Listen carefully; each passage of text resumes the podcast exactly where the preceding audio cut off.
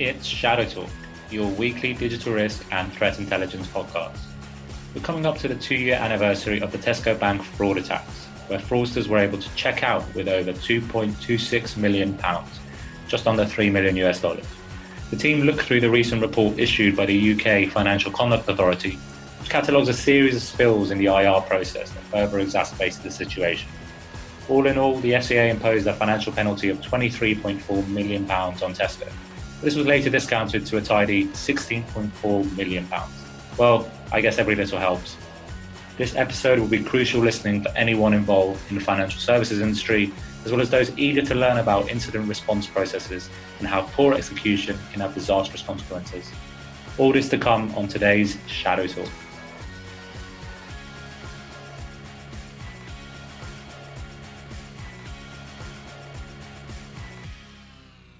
Welcome back to another edition of Shadow Talk. I'm your host, Rafael Amado. Joining me this week, it's Simon Hall, Senior Security Engineer here at Digital Shadows. And fresh from his appearance on daytime TV on the BBC, we have Dr. Richard Gold. How are we all? Very well. Thank you. Rich, you're becoming a bit of a talking head these days. One day I'll actually have to do some work as well to go along with all this. I mean, today you were discussing a story about Facebook accounts being sold online, weren't you? right, yeah, yeah, that's right. We did some research at the BBC and they, uh, they, they called me on my way into work and said, oh, can you come to the studio and uh, have a chat about it? So, yeah, that's how that happened. And Facebook has been in the news a lot recently. I don't know why I'm acting surprised here. But last week's podcast, we touched upon the £500,000 fine issued to Facebook by the ICO, the Information Commissioner's Office, which leads us nicely into today's topic. Today, we're going to delve deep into an investigation and subsequent fine issued by the UK Financial Conduct Authority against Tesco Bank in early October of this year. Now, this relates to an incident that happened almost two years ago in November 2016 that made a lot of headlines. And this involved Tesco Bank customers who were the victim of fraudulent activity on their accounts. What we subsequently learned was that these accounts were conducted by attackers who were able to clone Tesco Bank debit cards and net over 2.26 million pounds. Now, the FCA conducted their own investigation and they found that Tesco had uh, basically been guilty of a series of different types of breaches, uh, resulting in a financial penalty of 23 million pounds, which is just upwards of 30 million US dollars. And this was later discounted to 16.4 uh, Great British pounds, which is just over 20 million US dollars. Now, there are a lot of things I want to get through today, namely going through the different incident response errors that ensued as the attack was going on, as well as how the fines were calculated. But first, I want us to go back two years ago, the dreamy days of November 2016. And at the time that the news broke out about the Tesco attacks, everyone started calling it a hack. However, what we know now is that this wasn't really a hack at all. So, my first question to both of you is why was there so much confusion about this being a hack? So I think, Uh, yeah, go ahead, Rich. oh, cheers. Uh, I think the first thing I would like to sort of differentiate between is, and you'll forgive the excessive usage of the word cyber, but cyber enabled crime, like fraud, which is what we see here, and cyber dependent crime, which is things like hacking, ransomware, that kind of thing. And I think that's pretty natural for people to see when there's a uh, an, an event, an incident that's affecting a company via the internet, to think that it is cyber dependent, so that it is exclusively taking place in the realm of the cybers, and to forget that it's often just old wine in new bottles. Yeah, and I mean, definitely. I mean, when you look at every attack these days, it's pretty much all down to a computer hack of some kind. Um, so it's easy to get swept up in that. And I think at the time, everybody did. Um, every kind of theory going pretty much relied around it being a cybersecurity incident. Uh, even Tesco's uh, bank themselves thought it was, and they took the website offline and a whole bunch of other precautions that turned out to be inaccurate. Um, but it's an easy mistake to do because of the media. I guess like every time something goes on, we we do all hype it up a little bit in the industry, um, and it makes it become more believable when something occurs. Um, that we we instantly jump to the fact that it's a cyber attack when it's not always the case. Yeah, we kind of forget our Occam's razor. You know, the simplest explanation is the most likely, or entities right applied unnecessarily. And I think it's very easy for us, as you say, to get kind of caught up in the in the moment. And you know, we often like to think of ourselves as sort of you know highly trained elite ninja hackers rather than sort of you know, caretakers or janitors or something, which is more accurate about what we actually do. Gravekeepers. so, for listeners who probably haven't read the report, it'd probably be useful for us to tell them a bit of background into what actually happened. So, why this wasn't a hack. So, can either of you tell me in a simplish way what, what exactly happened here? I'll let Rich do this because he's read the full document. So, what we know, and you know, first thing to point out is that we don't know everything. So all the details are not there in the report. But what the report states is that the attackers used some kind of virtual cards, we're not sure exactly what these are, to make unauthorized transactions. Now, they were able to make these virtual cards because they were able to figure out the PAN number, which is like the, the long digit, uh, long string of digits on the front of your credit, credit or debit card. And there were some issues about that which were quite um, quite surprising about how the attackers were able to make that prediction or the flaws that were in the way that Tesco issued their cards that enabled this to happen. And then the, the, the unauthorized transactions were being able to be made because the attackers were using a particular type of transaction, this what's called POS 91, which is where you can make a payment without um, actually providing the, the CVV2, the three digit number on the back of the card. So the attackers used incomplete information and they were able to use it successfully due to failings in the way that Tesco Bank were handling transactions. Right. Yeah. I mean, I think the the PAN number, as you said, the 16 digit card number, um, there was some information around the the sequential numbers that we used for these, how they were able to generate them, which was quite interesting. Um, because initially when this came out, I kind of assumed that every card they were producing they just incremented by one or whatever else. But I think it was down to the size of the batch sizes that they generated these card numbers in. I think it was like batches of fifty thousand. So the actual number, sorry, the actual amount of uh, card numbers uh, was quite limited. So you you're going to get um, sequential numbers eventually. So it wasn't like every card produced was sequential. It was uh, it was just the small batches they were done in. Yeah, and from what I read in the report, the FCA have sort of drawn upon a number of different areas where um, Tesco maybe didn't do the right thing. So on the one hand, we've got the actual payment cards themselves, the flaws in the way that they were created. And then the other side of it is the incident response process as well, which uh, really escalated things and, and made things a lot worse.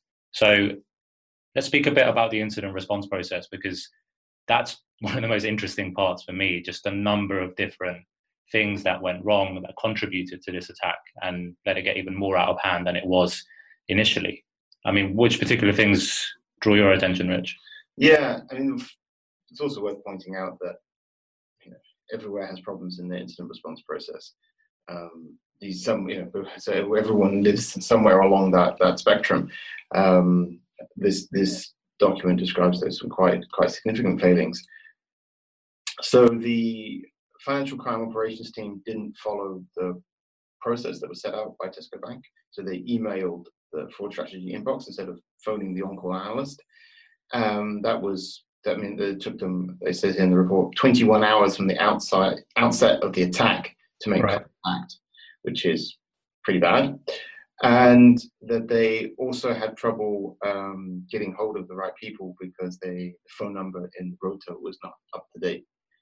And this is, you know, this harks back to the Equifax problem where they you know, didn't have the right people on the distribution list about the Apache Struts phone.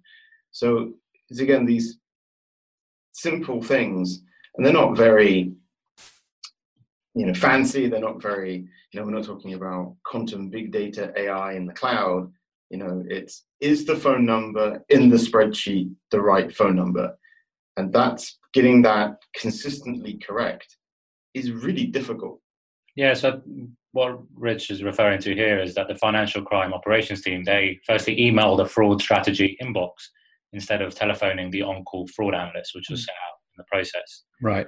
And then from there, it took them 21 hours from the outset of the attack to make contact with the fraud strategy team. And nothing was done in the meantime to, st- to stem the attack. I'm sure I read that email was the wrong email address as well. It was one of the pieces of information that I read, I forget where, but the email address they sent it to was incorrect, as well as not following the procedure where they should have done a phone call initially. Yeah, and I guess uh, for me, this relates to something we talk about a lot on the podcast. And whenever Rick Holland is on as a CISO, he likes to talk about playbooks and training and policies. And I guess this really emphasizes the importance of all that.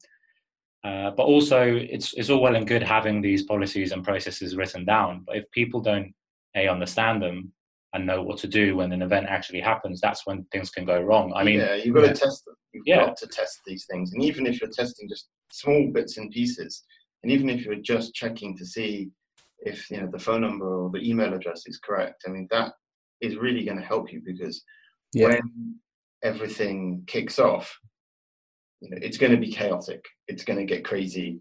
There's going to be conflicting information and all kinds of you know crazy things will happen.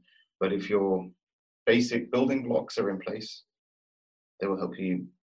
Yeah. I think that's one of the key things to remember is even if you've done training with your incident response team members um, and whoever else in the company who may get involved at that particular time, you can't really simulate that hysteria, the stress, the pressure that all of these people are going to be under at that particular time. And that will make people do uh, crazy things and make them miss steps out from their process. And that's an easy thing to do. And we can't say that any uh, if one of our team members were going through the same that they're going to follow procedure 100%. Like I don't care who you are, with that pressure on you, you're going to make a mistake somewhere along the lines. Yeah, you're so right, and I think that's something that you know, we really need to bear in mind. You know, you've got to think. I mean, when you read the report, you know, okay, you see lots of mistakes being made, but as you say, like when you're under that kind of pressure, it's easy to make mistakes. And so it's not just enough actually to have documented processes in place. And even if you train them, as as, as I said, you know, when you know all the plans will evaporate with first contact with the enemy, the you've got to have people that you really trust and people in these in very important roles people who that even if they can make a mistake can recover from it quickly and figure out right. what's going on and i mean moving on from that you see as well that they they put in place a block on a particular uh, the, the, the transactions on the sunday november 6th 2016 but they didn't monitor the operation of the rule and then found out that it didn't actually do anything. Yeah. So they you know they they it looked you know from one you know I, I, talk about this a lot like, it's not so much about what you do it's about how you do it. And so they did the right thing in some sense they put the rule in place. So they did the what you know the tick box compliance yes we put the rule in place but they didn't actually care about how well does it work how effective is it and, i think because at that time they had a, we don't have much information still but at that time they had even less information and they really had no idea what was going on uh, so they just put in whatever blocks they could think of at the time, what their theories was going on. And obviously, you know, they didn't all work correctly. Yeah, so one of those examples, I think the one Rich was alluding to is uh, I think they had some information that these attacks were, were going to be coming out of Brazil, which is subsequently what the FCA have, have confirmed.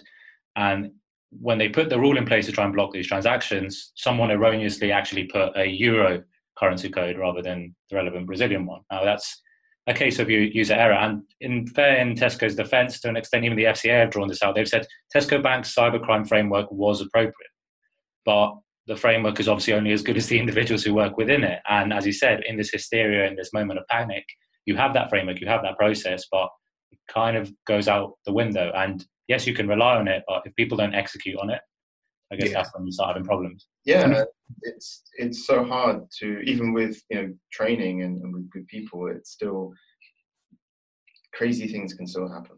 Yeah, and I think that's why you need multiple people there and review processes. So even in these IR incident response type situations, um, you've got the the kind of lead who's doing some of this stuff, but someone else needs to be checking everything they do. You know, did we just follow the right procedure there? You sent an email, okay, was it the right inbox, and should we have done that first? You know, you do need a second pair of eyes or a third pair of eyes in these stressful situations. And you also need to be asking these questions of yourself.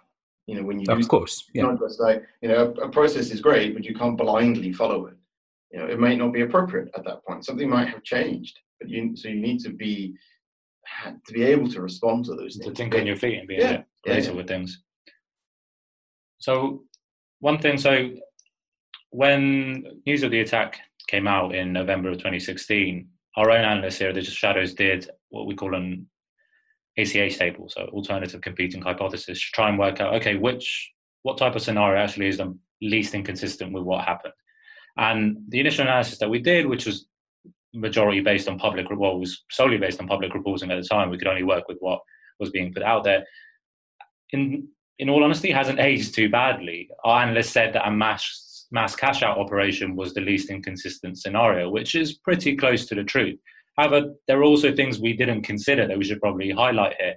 For me, what's glaring here is going back to what we talked about about people calling it a hack people immediately jumping onto that is we tend to focus on hacking, on intrusions, on attacker capabilities when, when an event like this happens. But what we we ourselves didn't really consider, and what a lot of other people didn't consider, is process failure. Uh, right. That's that's one thing. Maybe if we had to revisit the ACH table, we'd need to put in there. Yeah, it's really interesting, isn't it? Because at the end of the day, you you kind of implicitly operating under the assumption that all the right things happened. And then when you again, I mentioned the Equifax thing. When you go back and look at that, you know the problems that they had, the process failures that they had, which caused that massive breach. You know the certificate expired, so they didn't have any inspection onto the SSL traffic, so they couldn't see the attackers exfilling all the data. They didn't have you know the right people on the distribution list, so the right people knew to patch the vulnerability that they had been informed about by US. Uh, and it's the same thing with the, this Tesco Bank one. You know they did have information that there was going to be this kind of an issue, yeah, and all that kind of stuff. And it's uh, it's that's something I think we do overlook that this process failure is probably much more of a concern than, than anything else, really. As I say, I think we we see so much in the in the kind of the cybers realm. Um, incidents happening every single day, and it is so easy just to kind of go along with the flow and uh, and start going down that line. I mean, even now when you look at the documentation, the FCA documentation calls it a cyber attack. Um, I'm still confused by this as to kind of what piece of this is actually technically a cyber attack yeah, it's I would say it's cyber enabled attack if you really yeah. wanted to stretch the point, just that they used the internet and computers, which is you know, fairly common these days, I believe. Um, so yeah, I think cyber attack, even in yeah, I agree with you. It's, it's a stretch. it is totally a stretch. So another thing I want to touch on is how the fine was actually calculated. I know the report has been of great interest to those in the financial services industry for obvious reasons, but one big reason is actually the size of the fine. I mean, if we compare it to that Facebook story that we were talking about, there's a big difference in the fine being being issued here. And one of the reasons for that is the Facebook fine was seemingly so low because this this was the highest possible fine payable under pre-GDPR rules. Another issue there is that this is actually FCA, the Financial Conduct Authority, a big regulator, actually issuing this fine as opposed to the ICO. In the future, we'll see what the ICO can can can issue in terms of fines. But in terms of calculating it, what was interesting for me is is the different processes and and and different things, the different things the FCA had to consider here in terms of reaching this decision. And then also they provided quite a few different discounts as well, which some people might raise eyebrows. I think one about. of the things that was quite interesting with that, um, the, the, the, the fine, is that this is very much, you know, the FCA's ballpark, right? This is what they do day in, day out, you know, financial fraud. ICO is much more, I would say, is a much more nascent capability, mm-hmm. and it's you know still something about privacy and you know online data and how we protect it is still quite new, and we're seeing it, you know, whole new avenues of what, you know, opening up, like the whole Cambridge Analytica thing, you know, mass collection of personal data for micro-targeting political uh, ads. This is something which I think we're still coming to grips with and, and probably not doing a particularly good job of it. Whereas fraud, financial fraud, right, we, we, we know what that looks like. And I think that's also why, you know, these, and, you know, Tesco Bank being a bank operating under a regulator directly means that the regulator has a lot more teeth. And, you know, 16.4 million, I mean, that's going to, that's going to be sharpening some minds. Yeah. And with the, yeah. the comparison with the ICO and, um, like you said, issues of privacy and data retention, that type of thing is a lot harder to quantify. How do you quantify the the consequence or the effect of of a breach there or, or data retention or, yeah. or, bad practices? Whereas when you look at how the FCA have calculated this, it's very, very structured. So initially the FCA said, well, look, the revenue generated by the bank from the debit cards during the relevant period where these debit cards were issued until the end of the attack, that's not an appropriate indicator of the harm caused. So what they said is instead we'll take an average of the aggregate personal account balance during this period. So they took the 1st of June when they issued the debit cards to the 9th of November when they resumed normal, normal operations after the attack. Now that was upwards of 200 million in terms of account balances at risk. Then they looked at the seriousness of the breach and they have their own scale from 0 to 20%, five different levels. They said, all right, level four is what applies here, 15%. I'm not going to go into detail into how they calculated that. And so they said 15% of that equals 33 million. And then they started applying a few different discounts in terms of how Tesco were very cooperative in terms of the investigation and some mitigating factors like the fact that Tesco did have a framework in place. Um, and because they basically agreed with the FCA early on in terms of the settlement for the fine, they ended up with a final fine of 16.4 million. Had that discount not been applied, it would have been 23 million. Mm. So it's a very structured process they go through. Whereas if we're talking about a Cambridge Analytica style, style one, I yeah, I don't yeah. know where you yeah, start in terms of calculating yeah, that. Yeah, and, and, also the FCA mentioned specifically that this was largely preventable. Mm-hmm. So we're not talking about you know crazy O day and all this kind of yeah. Because they had been warned, right, about several different factors, and that's I think one of the key things with these fines is they were I think they were warned about the potential batch number uh, the sizes for the batches um, for the possibility of sequential card numbers. Um, and then we were warned about some several pieces of the process i think but yeah. Yeah. and, and, it's also that it's a chain of cascading failures.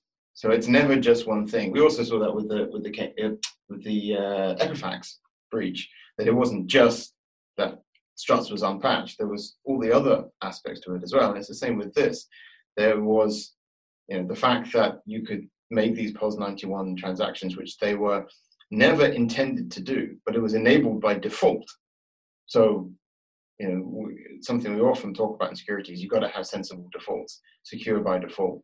You can't expect, you know, some, you know, either a company or an individual to start with a completely insecure system and then go through that very lengthy process of hardening it because it's just it, it's so hard to do so difficult. So they there were lots of things like this and then the issues as simon mentioned with the, the randomization. So that all of the things together and then of course the incident response process and then all of the you know that whole issue. And when you put everything together that's what causes such a huge problem. But it's it's rare for it to be just one thing in this one and, and with equifax it's this chain of cascading failures all these yeah. small pieces that together cause this massive problem Okay, great. Um, I think we've rattled through the main points I wanted to discuss today. Is there anything that you guys want to draw out specifically, or we can we can take these as and call these takeaways? Then I'll go I'll go to each of you. What's one thing you really want to want to highlight from this report for people who maybe are too lazy to read it themselves? I guess for me, it, it, as we've already mentioned, it comes down to that kind of incident response or just policies in general, um, be it your your kind of general security policies for your organisation, your IR, IR policies.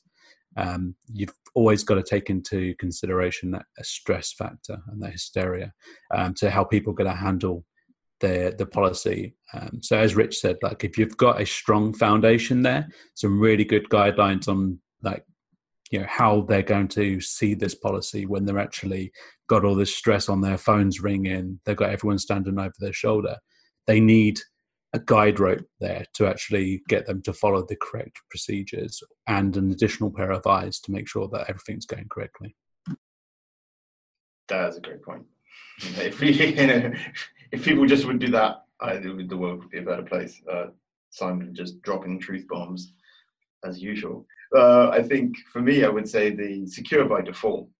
That should be our goal. Now it's going to be difficult to reach it, but whatever we're building, that's got to be our goal because it's just too much.